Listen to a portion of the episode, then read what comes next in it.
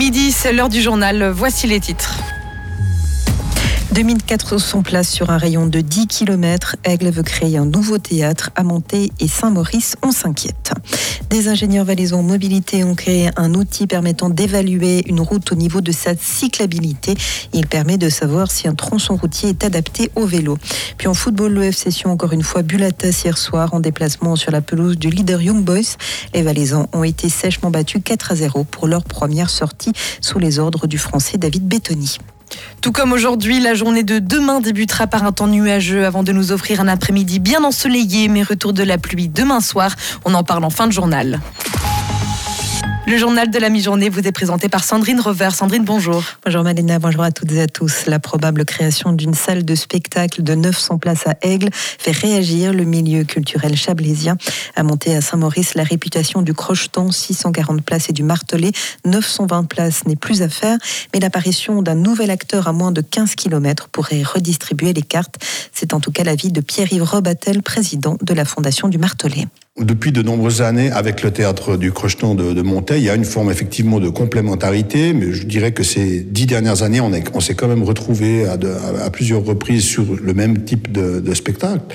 Euh, donc oui, complémentarité certes, mais on va pas pouvoir inventer une catégorie euh, nouvelle parce qu'il y a un nouvel acteur. On va quand même, euh, on va quand même se retrouver euh, sur les mêmes terrains. Et je répète, clairement, le public n'aura pas, très certainement pas, le portefeuille aussi extensible qu'on qu'on peut l'imaginer.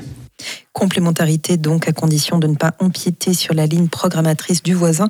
Mais alors que devrait proposer la future salle La réponse de Lorenzo Malaguerra au crocheton à monter. Alors, je ne veux pas me mettre à la place du futur ou de la future directrice de, la, de la salle.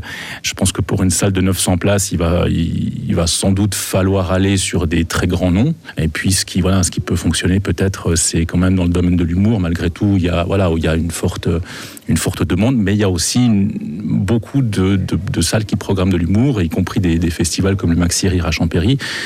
Donc c'est vrai que voilà, c'est un projet qui, voilà, qui exige, je pense, pas mal de, pas mal de réflexion. Des propos recueillis par nos confrères de Radio Chablais, la salle de 900 places à Aigle, comprise dans le projet de l'espace événement d'Aiglarier, devrait être mise à l'enquête d'ici la fin du mois. La situation reste très tendue en vallée sur le front des avalanches. Le risque est qualifié de fort d'un degré 4 sur une échelle de 5 selon l'Institut pour l'étude de la neige et des avalanches. La quasi-totalité du canton est concernée par cette situation.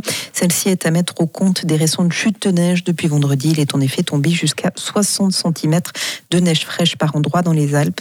Dans ces conditions, pour des randonnées et descentes hors piste, en dehors des pistes sécurisées, les conditions sont dangereuses selon le bulletin d'avalanche.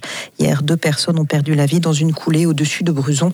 La police estime que les prochains jours vont être périlleux sur le front des avalanches. Un bureau d'ingénieurs en mobilité a mis en place un programme permettant d'évaluer si une route est adaptée au vélo ou non. Dénommé Bike Survey, cet outil est entièrement automatisé et informatique. En entrant les données du tronçon routier dans le programme, une carte ressort dessinée. Si la couleur du tracé est verte, le secteur est adapté au vélo. S'il est rouge, il n'est pas conforme aux normes nationales. Un système qui aide les villes et cantons à améliorer leur réseau cyclable. Pierre Favre, responsable du bureau CITEC à. Notre public cible, les communes ou les villes, les territoires en Suisse. Ce que je peux encore rajouter par rapport à ça, en fait, euh, notre arbre décisionnel, donc c'est la lecture des nombreuses normes, est un arbre décisionnel qui est basé sur les normes suisses.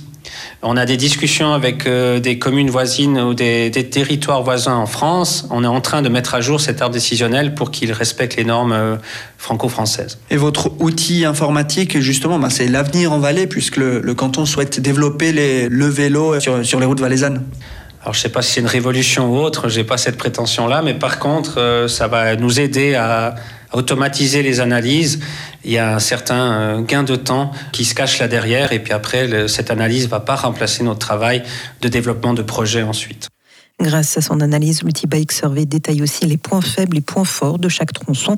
Un outil qui fonctionne et qui a déjà été testé en Valais. On retrouve Pierre Favre. Alors en fait, on a eu une première occasion de, mettre en œuvre ce projet avec euh, l'appui de la Confédération dans le cadre d'un appel à projet. On a souhaité utiliser le territoire de, de Martinique que l'on connaît bien, très bien et pour lequel on a pas mal de données.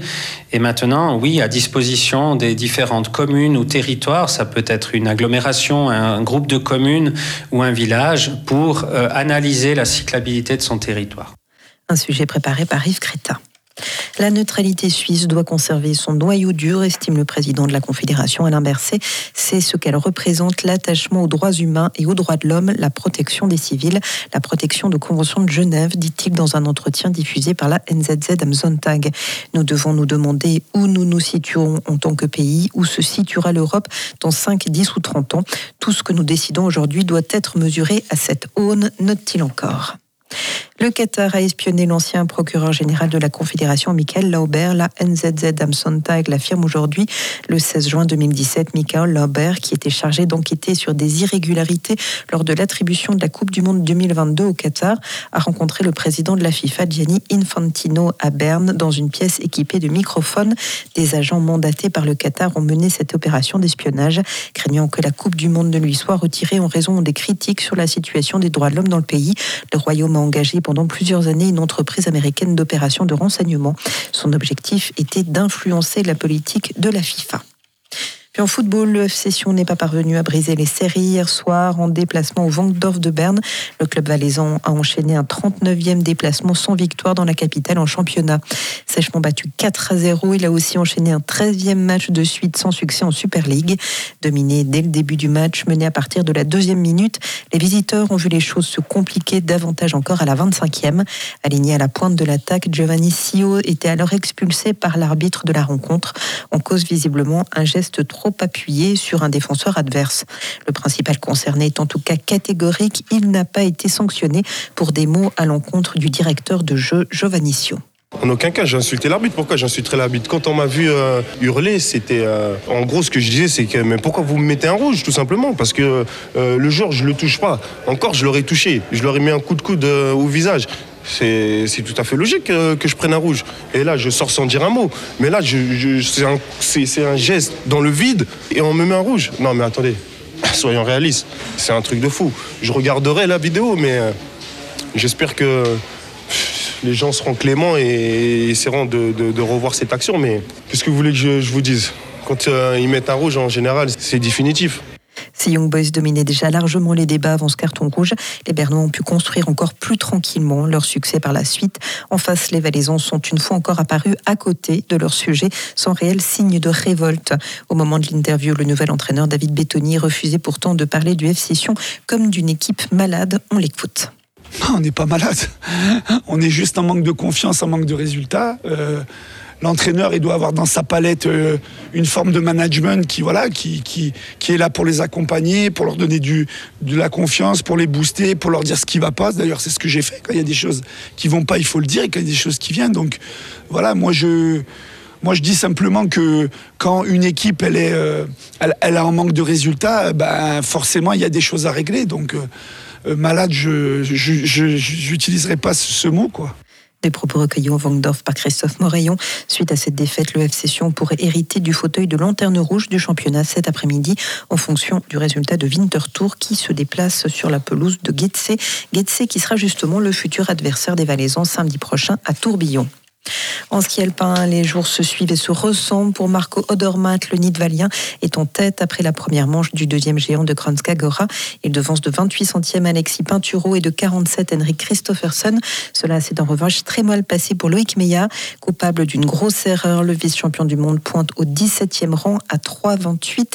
Il devance Justin Murisier qui n'a jamais trouvé le bon rythme sur un parcours très tournant qu'il n'affectionne guère. Maud Matisse remporte officiellement l'édition 2022 de Sierzinal. La course des 5 4000 a décidé de disqualifier la Kenyane Esther Chesang sous réserve de procédure en cours. La coureuse était en effet suspendue lors de la dernière édition, mais cette information n'avait pas été transmise aux organisateurs par l'agence antidopage du Kenya. Pour Maud Matisse, c'est la quatrième victoire consécutive à Sierzinal. En prenant cette décision, la course dit vouloir ainsi renforcer sa politique de lutte contre le dopage. Puis encore un mot de hockey sur glace pour terminer Le HCV Martini s'est imposé hier soir 3 à 2 après prolongation face à Arosa. C'est la deuxième victoire des Valaisans dans le cadre des playoffs de My Hockey League. Merci beaucoup Sandrine. Retour de l'actu à 18h.